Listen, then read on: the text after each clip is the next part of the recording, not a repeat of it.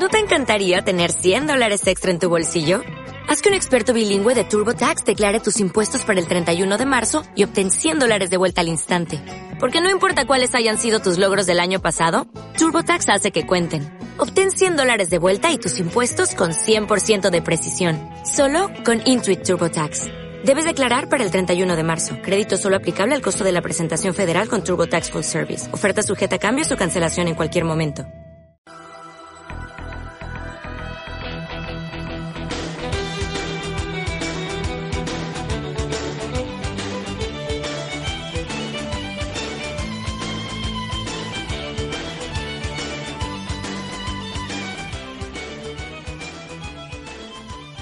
En Radio Tamaraceite, Onda Parroquial, Educando con Amor, con Pino González y Guillermo Santana. Los martes a las 6 de la tarde y los jueves a las 10 de la noche.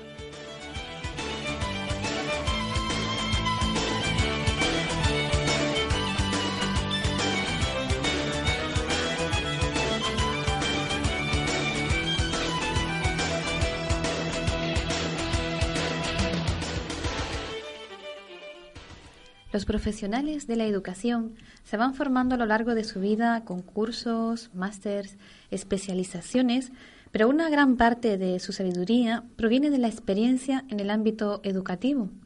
Hoy con nosotros tenemos a una gran profesional de la educación con una gran experiencia y lo más importante, un gran amor por su trabajo, que es en definitiva lo que marca la diferencia entre los profesionales. Su nombre, que muchos de nuestros oyentes ya conocen, es Ana María Sarso. Ana María es psicopedagoga, maestra de la primera promoción de la carrera de educación especial, especializada en familia por la Universidad de Valencia, colaboradora como profesora de la Universidad de Las Palmas y ha trabajado toda su vida en educación especial. Y también ha escrito libros prácticos de ayuda a la familia. Buenas tardes, Ana María. Muchas gracias por estar con nosotros. No, gracias a ustedes. Buenas tardes a todos. ¿Qué, es la psicopedagogía? ¿Qué se entiende por y qué se entiende por educación especial? Bien, la psicopedagogía todavía a nivel científico, a nivel profesional, pues no está como muy muy bien acogida porque la ven como un híbrido entre la psicología y la pedagogía, con lo cual los pedagogos no te reconocen y los psicólogos como que tampoco te ven un poquito rara. Pero a mí en realidad, mm, como yo lo que quería era mm, ayudarme, complementar mis estudios de educación especial, que yo veía que se me quedaban cortos, pues entonces esta otra especialidad me abría más campo y me explicaba muchas más cosas y además iba mucho más a la pedagogía que a una psicología clínica o a, a otros campos de la psicología tan amplios. Y bueno, y la educación especial, como bien dice la palabra, pues es que los de educación especial somos especiales, digo yo.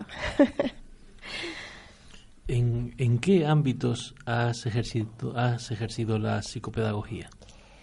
Directamente como tal no, no, la, he, no la he llevado. He estado como asesorando, eh, que me, ya te digo, cómo se complementaba con la educación especial y después pues con el doctorado.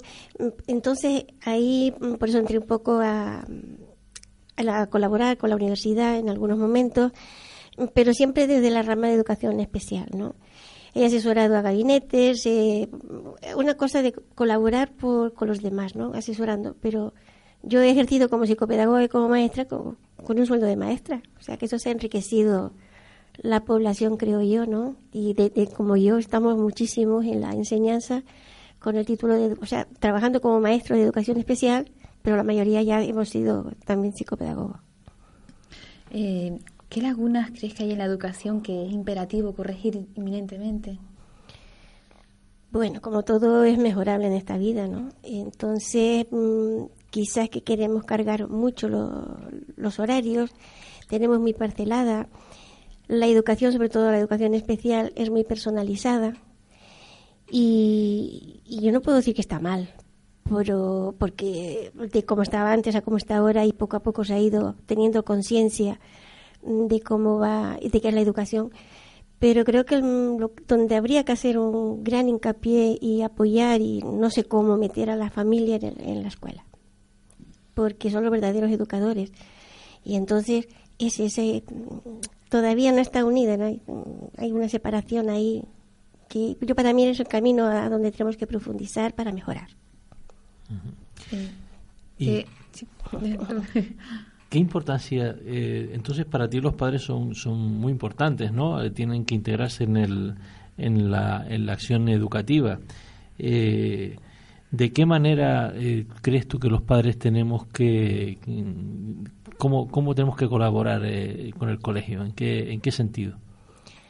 A ver, lo primero es acercarse al colegio, porque no se entiende mm, que la educación sea solamente lo que tienen en la escuela. Eso es solamente la información o la instrucción que se le va a dar en materia, ¿no? Se le va a enseñar geografía, se le va a enseñar matemáticas, aunque todo ello es una educación global o integral de la persona. Pero realmente es el padre y la madre la que tienen que estar en esa otra base y saber qué hacen unos para complementarlo el otro.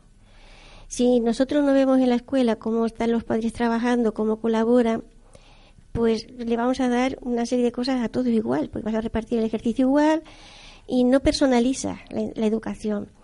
Y los padres, por la general, mm, dejan al niño o a la niña. Y esa es la mayoría. Tristemente hay que decirlo, es la mayoría. Padres que los quieren muchísimo, no de decir que los padres no quieren y se desentienden de los hijos, no, sino que no tienen ese concepto de que ellos están implicados y que son parte de la escuela. También hay veces que en que quieren meterse tanto, tanto, tanto, porque para eso salió la, Asociación de Padres, ¿no? los APAS, los AMPAS ahora. O sea que ya la, la, institución educativa se ha dado cuenta de la importancia de la familia y les ha dado cabida. Pero también tiene que saber un poco cómo, cómo llevarlo, ¿no? Y, y, cada uno tiene su papel. Pero en el día a día, en el día a día estar atenta de que, que le han mandado en el colegio, cómo no, por dónde va, qué es lo que entiende, lo que no entiende, y que haya sobre todo el respeto, porque eso de que, mira tú, la hija de, la maestra, lo que le ha mandado, ¿cómo se puede decir eso a una criatura? Y yo lo he presenciado, lo he oído a niños de infantil, a niños. Entonces, claro, si en la casa no hay ese respeto, no como autoridad, sino como persona que es y que es una persona que está haciendo una labor, entonces, ¿qué le estamos pidiendo al niño? Si vemos después que, los chiquillos cuando son adolescentes, que están más rebeldes, les pegan, no pegan y todo lo demás. Entonces, eh, claro, yo, yo pienso, eh, a ver cuál es tu opinión, que, claro, los padres cometemos errores de bulto en lo que se refiere a la educación de nuestros hijos, pero claro, tampoco nadie nos ha formado para hacer, mm, eh, hacer esa labor, la hacemos de una forma intuitiva, ¿no? El sentido común como dice, es común para todos y tenemos que tenerlo. O sea, yo también he cometido errores y cuando lo he estudiado digo, si hubiera hecho esto y lo otro, hubiera ayudado más a mis hijas, ¿no? Pero también sin tener la preparación que luego he tenido profesional, me di cuenta que he hecho muchas cosas bien. ¿Sabes? Y digo, ah, pues mira, menos mal que se me ocurrió, porque son cosas en que tú ves a tu hijo, tiene dificultad en, esto, no en lo otro, en matemáticas. No es eso tal. Vamos a ver si podemos llegar a que la gente nos entienda. El niño tiene que evolucionar con un sentido crítico, con un sentido de causa, con lo normal que, nos han venido enseñando toda la vida. No se pretende que el colegio ahora vaya a tener siempre todos los ordenadores. Un colegio tiene muchos ordenadores, parece que es mejor que escuela. Pero a lo mejor está dejando la parte afectiva, la inteligencia emocional, que ahora se está nombrando últimamente, esa se ha dejado mucho porque la escuela la da poco esa tiene que estar en la familia. Después, precisamente como no somos profesionales, eh, los, padres cuando vamos, los que somos somos padres, no, no, no somos ni maestros ni, ni nada. Entonces tenemos que ir allí a, que me digan por dónde puedo orientar. También tenemos los profesionales, cuando somos los maestros, recibir a los padres con esa visión de colaboración. Y yo decía muchas veces en las reuniones, es que los padres no vienen. Claro, sí, yo te lo digo, pero lo he sufrido como madre. Si cuando vas a hablar con el tutor o la tutora te viene, es que tu hijo hace esto, es que tu hijo hace lo otro, porque mira, Juanito hace, y me lo viene a comparar con otros. A mí como madre me molesta un montón. Y si lo primero que me está diciendo mi, hija es todo lo que hace mal, porque es inquieta, porque no sé qué, porque no sé cuándo, alguna cualidad tiene que tener mi hija. Entonces, entonces hay que darle un poco, o sea, es por parte y parte, ¿no? La acogida que haga el colegio de los padres a los padres y la visión con la que los padres también acercan, se acercan al colegio. ¿Usted por qué ha suspendido a mi hijo? No, no, no, yo no he suspendido, he suspendido él, estamos mandando esto y esto. Esto, el 100%, esto es una utopía, no vamos a llegar nunca a lo perfecto. Pero sí que la integración en la educación de los padres, sí. No meterse en la escuela, que la escuela es de los maestros, pero sí estar en colaboración y en esa unidad, ¿qué puedo hacer para que mi hijo mejore? y, el profesor dice, mira, ¿qué hace en tu casa? Esto lo puede hacer, esto lo puede hacer. Ser como amigos que estamos en una lucha como trabajar como equipo. Y entonces al niño lo beneficiamos una barbaridad. Y nosotros trabajaremos muchísimo mejor en la escuela y estaremos muchísimo más felices con nuestros hijos en, casa. Pero tú dirías que, eh, que, diríamos que los padres en general valoramos la institución educativa eh, tanto como se merece o realmente la, la gente tiene una postura un poco más relajada en lo que se refiere a la importancia de la educación, que a lo mejor no tienen fe en que el sistema educativo vaya a darle, vaya a darle soluciones de continuidad a sus hijos, ¿no? Vaya a darle un futuro. A ver, los padres por lo general, o sea, las familias, padres y madres, o los abuelos, porque muchos son abuelos que hacen lo que pueden, eh, piensan que en el colegio le van a dar todo. No es el 100% de, la, de las familias, ¿eh? no siempre hablamos en generalidad y luego hay otras personas que, que, oye, chapo por ellas y salen adelante los críos, pues porque están las familias detrás. ¿no? Incluso con unas deficiencias grandes, cuando tú ves que la familia está detrás y les apoya y te viene y te dice, mira qué puedo hacer, y buscamos mm, puntos comunes para que pueda salir el niño, ese niño con muchas dificultades ha salido adelante y muy bien. Yo te digo, incluso con deficiencia. Pero cuando tú descansas, igual por un exceso de confianza en, el sistema educativo, se piensa que allí lo van a hacer todo. O sea, no porque sea mala la escuela, sino porque para eso va la escuela, para que le eduquen. ¿Saben? Se ha perdido esa, esa idea de que nosotros en casa también podemos enseñar. Y, pero, pero ahí va, pero vamos, no, no sé si te contesté a lo que tú preguntabas. Eh, Ana, en tu larga experiencia, ¿Cuál dirías que es la deriva cuando la gente habla de la, de la educación en España y sobre todo en Canarias, cuando hay tanto fracaso escolar? ¿Cuál, ¿Cuál crees que sería la causa principal? La causa principal. Bueno, vamos a ver. Primero es que mm, hemos tenido siempre como que lo de fuera es mejor que nosotros. Entonces nos vamos con una autoestima al colegio.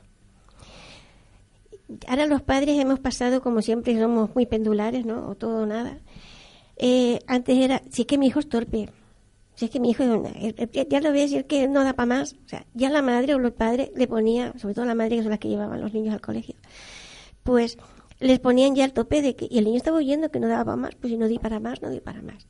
Como también la economía iba que poniendo ladrillos era mejor que otra cosa, si en mi casa es lo mismo, hemos sido siempre así. Entonces, como no había esa cultura de estudio, pues con que supiera leer y, un poquito y estuviera el niño bien, pues ya estaba la familia contenta. Eh, porque no, había una cultura de base. ¿no? Antiguamente, pues muy poca gente podía estudiar. Estaba todo el mundo en los colegios, estaba en, el campo, en la agricultura, en la pesca, y las mujeres pues bordando y ayudando en las zafras. Era más o menos la idea común. Estamos hablando de la gran mayoría. Entonces eso, eso está en la cultura del pueblo que el canario es torpe, ni muchísimo menos. hay, hay, unos índices de, superdotación o de sobredotados tremenda. Empiezan a escarbar un poco y son muy inteligentes. Igual precisamente porque han estado mucho en contacto con la naturaleza y se les ha despertado o, han tenido eh, estimulación por todas las partes sensoriales, ustedes que saben de esto, ¿no? Han tenido el sol, la, han visto el clima, han visto los animales, han tenido tanta, tanta entrada por todos los sitios que la inteligencia se les ha desarrollado muchísimo. Pero claro, la parte otra de instrucción, esa no, no se le ha dado mucha importancia, mucha relevancia. Ahora es cuando sí, todos nuestros niños van a la universidad, etcétera, etcétera. Entonces por ahí va un poco. Por otro lado, el que tampoco hay una cultura muy grande, no ha habido, ahora gracias a Dios ha mejorado muchísimo, de lectura. el, índice de analfabetismo era uno de los más grandes de España. Entonces, si no hay esa cultura de lectura, no han podido ver en sus casas que hay libros, ver a sus familias que eran, que eran lectores, pues los niños hacen lo que, imitan lo que ven. Entonces, tampoco hay esa cultura de lectura. Y, y bueno, va por ahí, pero yo creo que eso ha cambiado bastante.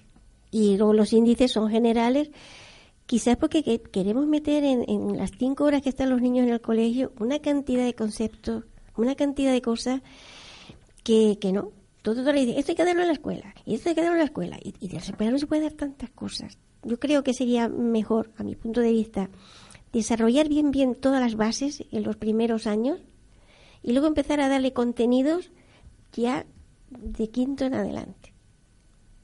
Y, la primera que fuera esa base, como decíamos antes, ¿no? una base bastante sólida de estimulación y de comprensión y luego ya empezar a dar contenidos. Le estamos metiendo tantos, tantos contenidos y además, mm, igual más largo, entonces me corta, que, eh, a ver, ese sistema en los pequeñines, de media hora o de tres cuartos de hora, una hora, según cómo se distribuya el horario, porque es que no da para más de cinco horas, hay que cortarlo. Y que descansen las criaturas también.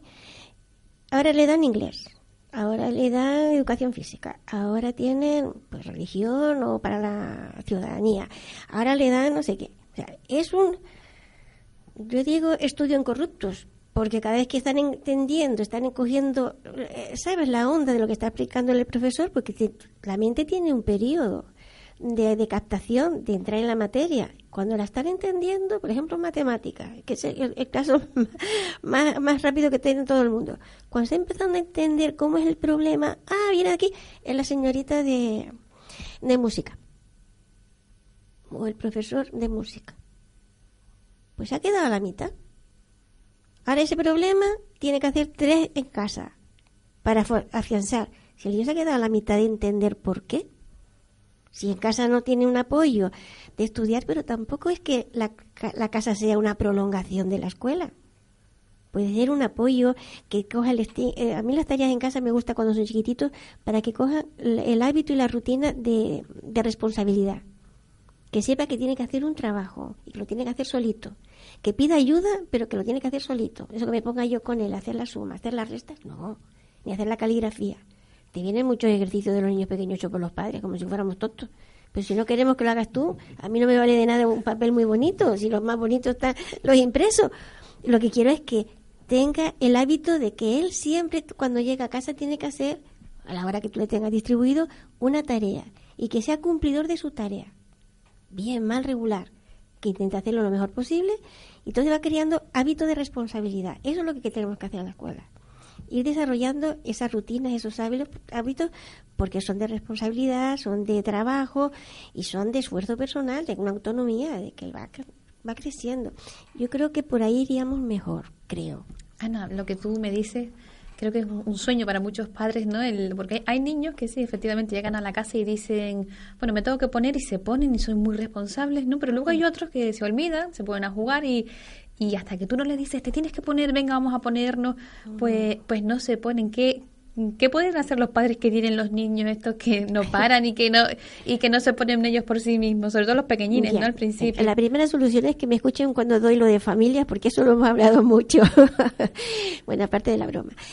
Mira, tienen que tener una pauta de trabajo cuando llegan a casa, que aprendan a distribuir su tiempo, porque los niños dicen, me aburro, me aburro porque no saben distribuir el tiempo, porque si no, te, no te puedes aburrir nunca.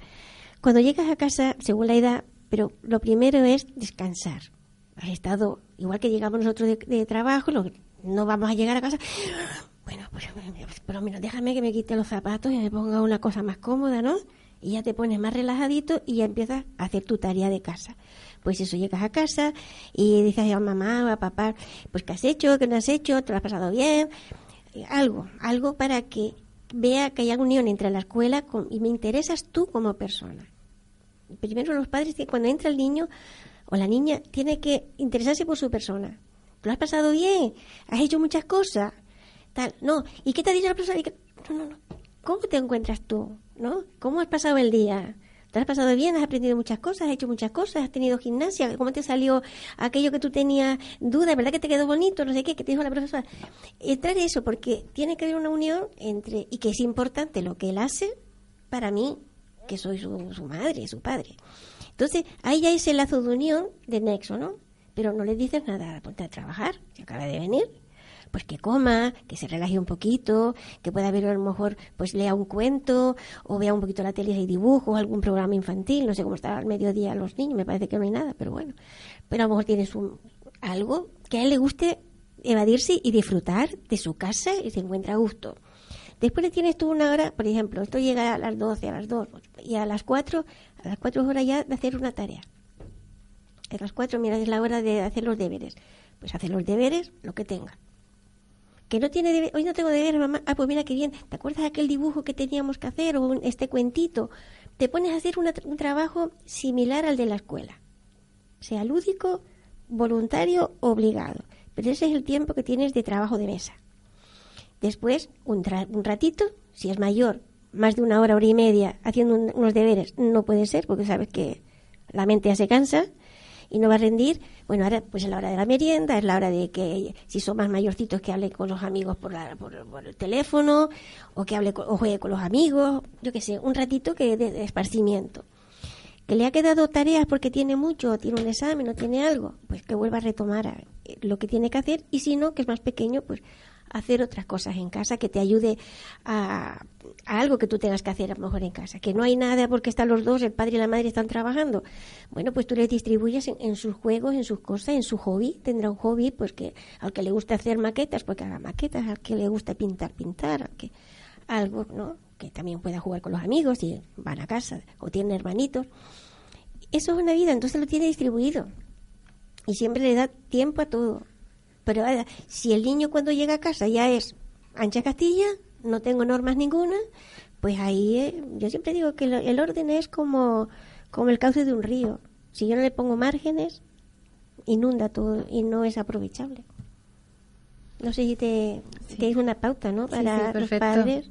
Aprovechando que, que, sale el tema de las actividades, te, te voy a comentar una, bueno, una experiencia que, que, hemos tenido nosotros con nuestros hijos, ¿no? Eh, eh, en una ocasión, eh, nuestros niños que vieron una cámara de estas VHS de, filmación antigua, eh, la vieron allí en casa, la teníamos ahí en, el trastero, y dijeron que para qué era. Nosotros les explicamos que era para hacer películas de vídeo, etcétera, ¿no? Le explicamos porque ellos no habían visto esa tecnología ya las cintas de VHS, etcétera, pues ya les quedaban muy antiguas, ¿no? Y, entonces a ellos se les ocurrió una dinámica, un juego, que era hacer un telediario, hacer eh, filmarse uno al otro mientras uno hacía las noticias, ¿no? Y entonces, venga, vamos a preparar algo, papá, vamos a, hacer las noticias, etcétera, ¿no? Y claro, en ese momento estábamos nosotros pues cansados, no sé qué. Bueno, el tema es que dejamos dormir la, la, la dejamos un poco, salimos por la tangente porque no queríamos montar el chiringuito. Y y nunca más. O sea, ellos percibieron por nuestra falta, por nuestra parte, la falta de entusiasmo y ya jamás nos han preguntado ni por la cámara ni por ni por nada, ¿no? Nosotros hemos hemos hablado hemos hablado de, de, eso que nos ha ocurrido y, y ahora cuando ellos tienen una iniciativa, ahora a mi hija le ha dado porque quería hacer un circuito eléctrico y el otro día llegué tarde y papá que mañana quiero llevar circuito eléctrico que lo prometí, no sé qué tal y cual, una, una pilita, unos cables, un bombillito y, un interruptor, ¿no? Y, y, era tardísimo, pero ya acordándome de, de, lo que había pasado con la cámara de vídeo y que ya eh, cuando nosotros les matamos, podemos matarles las, las ilusiones y las iniciativas, ¿no? O sea, se lo hacemos tres o cuatro veces y puede ser que ya no nos vengan con otra iniciativa eh, que se les ocurra, porque van a decir, ¿para qué? Voy a estar persiguiendo a mi padre y, me va a salir por la tangente, ¿no? Ahí también los padres tenemos que hacer un esfuerzo contra nuestra comodidad, ¿no? Para, para que ellos no pierdan la chispa de esa iniciativa. Sí, claro, ellos están, por lo que me cuentas, son niños que están tan estimulados que se les ocurre hacer cosas. Eh, precisamente porque han, visto o han tenido en casa pues eso, muchas pautas, mucho tal. Entonces todo eso le va a ellos despertando el gusanillo de aprender, de ver, de preguntar. Te voy, a, te voy a dividir lo que tú has comentado en dos partes. Por un lado era esa. Los niños que se aburren, como me decías tú también, es porque en la casa no hay, no hay alicientes, cada uno va a lo suyo entonces el niño se puede aburrir, se meterá en la maquinita, se meterá porque se aburre, no tiene pautas y no tiene modelo, no tiene participación de uno con el otro. Se decía a veces que te ayuden, que te ayuden a ti a lo mejor a la ropa, que te ayuden en el trabajo que estás haciendo, si estás pintando un día la casa, si estás colocando, en lo que estés haciendo, en poner la mesa, en bajar la basura. que te ayuden un poquito, cualquier cosa. Entonces, de ahí salió la iniciativa de vuestros hijos en que, ¿qué es esto? Vamos a hacerlo. Bien, ellos también tienen que darse cuenta que a veces no es que no queramos, sino que estamos cansados y también tenemos muchas ocupaciones. Tampoco podemos estar a todo lo que ellos dicen siempre, porque entonces se van a convertir un poco en tirano, un poco, tengo derecho, me, me reclama siempre, no. Entonces, lo que si te has dado cuenta, ay, mira aquello, mira hijo, que lo dijiste y aquel día estaba yo muy ocupado. Retoma la idea, no ha caído en saco roto, me acuerdo, porque lo tuyo es importante para mí. Aquellos días no podíamos porque estaba muy ocupado y no pude. Si quieres lo hacemos en otro momento. Que a lo mejor a ellos ya se les ha pasado la idea. No pasa nada. No pasa nada. No lo da como olvidado, a mis padres no le interesa, sino que tienen que entender que cada persona tiene una, una necesidad y un momento. También ellos tienen veces que no tienen ganas de muchas cosas o no pueden. No es que no quieran, no puede, pues porque estás enfermo o que tienes trabajo, lo que sea. O sea también estamos ahí en que la familia tenemos que crecer en el respeto mutuo a las diferentes cosas. Eso por un lado. Después, eh, dices si es una, dos, tres veces. Bueno, si la, la misma cosa dos, tres veces no haces caso, normal que tu hijo no te va a volver a hacer nada. Pero por una vez sola no. Y si te has dado cuenta, te ha pasado un tiempo, ahí el chiquillo lo dijo aquella vez, o una vez querían ir a la playa, les dije que sí, que íbamos a ir a echar unas cometas o lo que sea. Y se me ha ido. Entonces volverlo a tomar con esa confianza que estoy demostrando que estén en, vuestra, familia de comentar y de hacer cosas en común. Mira, ¿te acuerdas aquella vez? O mira, ¿te acuerdas que han, pasado años, ya somos mayores, pero no importa, no vamos a echar las cometas, o hacemos esto. Que te dicen ellos, pues sí o pues no. Bueno, pues lo dejamos. Si los apetece otro día, me lo dice. Y, y no rompes, no rompes. Y voy a decir, ustedes que están con lo de auditivos, y, y muchas veces, yo es que me vino de auditivos porque esa clase fue un ejemplo que puse yo en mi clase de auditivos. Cuando un niño pequeño te está hablando y estamos los mayores hablando porque estás haciendo algo y los chiquitines no saben y papá, mamá, eh, espérate, espera, espera. O estamos en el colegio y, y dejamos al niño al lado. ¿Qué manera de que ese niño o no lo entiendes bien en ese momento porque te está diciendo algo, no lo entiendes, pero hay otra persona que te está llamando, te llama el teléfono? qué manera de que el niño se sienta acogido y tú atiendas a lo que tienes que hacer. Que son momentos que nos vemos conflictivos, ¿no? Vale. Cógele de la mano. Cógele de la mano. Sí, espera, espera, hace así, y le coges de la manita. Y sigues hablando con el adulto, con lo que tengas que estar solucionando, o el teléfono que te ha llamado, y a él no lo dejas porque él te iba a decir algo. Y tú le tienes que prestar más atención porque no le estabas entendiendo y te necesitas mirarle a los ojos para que te pueda leer la boca o, cualquier cosa, o un niño sin problema, simplemente porque no le podías atender en ese momento. Le coges de la mano. Entonces, cuando ya has terminado, ¿qué querías? ¿Qué me decías? Ya está. No has roto nada, porque como el niño te venga a decir algo, a preguntar algo, y vea que tú hablas con otro, como tú decías, no vuelve a venirte nada, porque dice, no le intereso. Tú mantén la conexión, cógelo de la manita. Y entonces hablas tal, tal. Y eso es una forma estupenda también de, de seguir la comunicación, de seguir la unión, darle a entender que tú, si quieres escucharle, si le vas a solucionar lo que te preguntaba, pero que tú también tienes otras obligaciones. Y ellos aprenden a esperar, que la espera también es buena, y a respetar los momentos. Yo creo que, que ahí vamos solucionando un montón de cosas que tenemos después. Ana, mm, es, una pena que se nos está terminando el tiempo. Ah, Tenemos una gran batería de preguntas que hacerte, ideas, pero bueno, ya igual igual otro, en otro programa podemos. Claro que sí. Para terminar, ¿qué le dirías? que me cortaras por eso. para terminar, ¿qué le dirías a las familias que nos estén escuchando y que deseen vivir una vida una vida familiar plena y feliz? Que, que me encantan tus programas, tengo que decírtelo porque mm, nuestros oyentes seguro que conocen a Ana María Sarso del programa Espacios de Familia. Sí y eso, quiero decirte que, me encanta tu programa. Gracias. Y bueno, ¿qué le dirías a las familias que nos estén oyendo, que, que quieran que quieran estar tranquilos, que vivir felizmente, sobre todo con adolescentes, ¿no? Que bueno, bueno, eso es, otro cantar. Bueno, mira, los adolescentes como una plantita, si no se ha ido plantando y regando poco a poco, encontraremos pues peores resultados, ¿no? Pues de convivencia. Eh, yo lo que muchas veces digo es, sé más por madre que por, por lo demás, que por lo, que uno puede estudiar, sino que a veces te complementa y vas, vas corrigiendo errores. La familia para que que esté mejor, para que puedan ir mm, con más tranquilidad, porque felicidad, felicidad no hay, pero que crean en los hijos y que los quieran. Pero que los quieran, no quiero porque es mi hijo, sino porque es el hijo. O sea, él tiene su personalidad. Y respetemos su personalidad y ayudémoslo a crecer. No tiene que ser mi copia o no tiene que ser lo que yo no pude ser porque quieras que no, pues siempre, siempre le damos lo que tenemos. Si me gusta la música, le pondré música. Si me gusta leer, me verán leer. Si me gusta coser, me verán coser. O sea, eso, eso va a estar ahí porque es lo que yo estoy, es lo que yo soy. Pero creer un poco más en los hijos, cuidarlos y estar unidos. Pues Ana, ha sido un placer tenerte en nuestro programa. Esperamos volver a tenerte con nosotros y, que sigas contándonos pues nada, tan interesante. ¿Me tienen en la casa? Sí. Muchísimas gracias, Ana. Un abrazo. gracias a ustedes.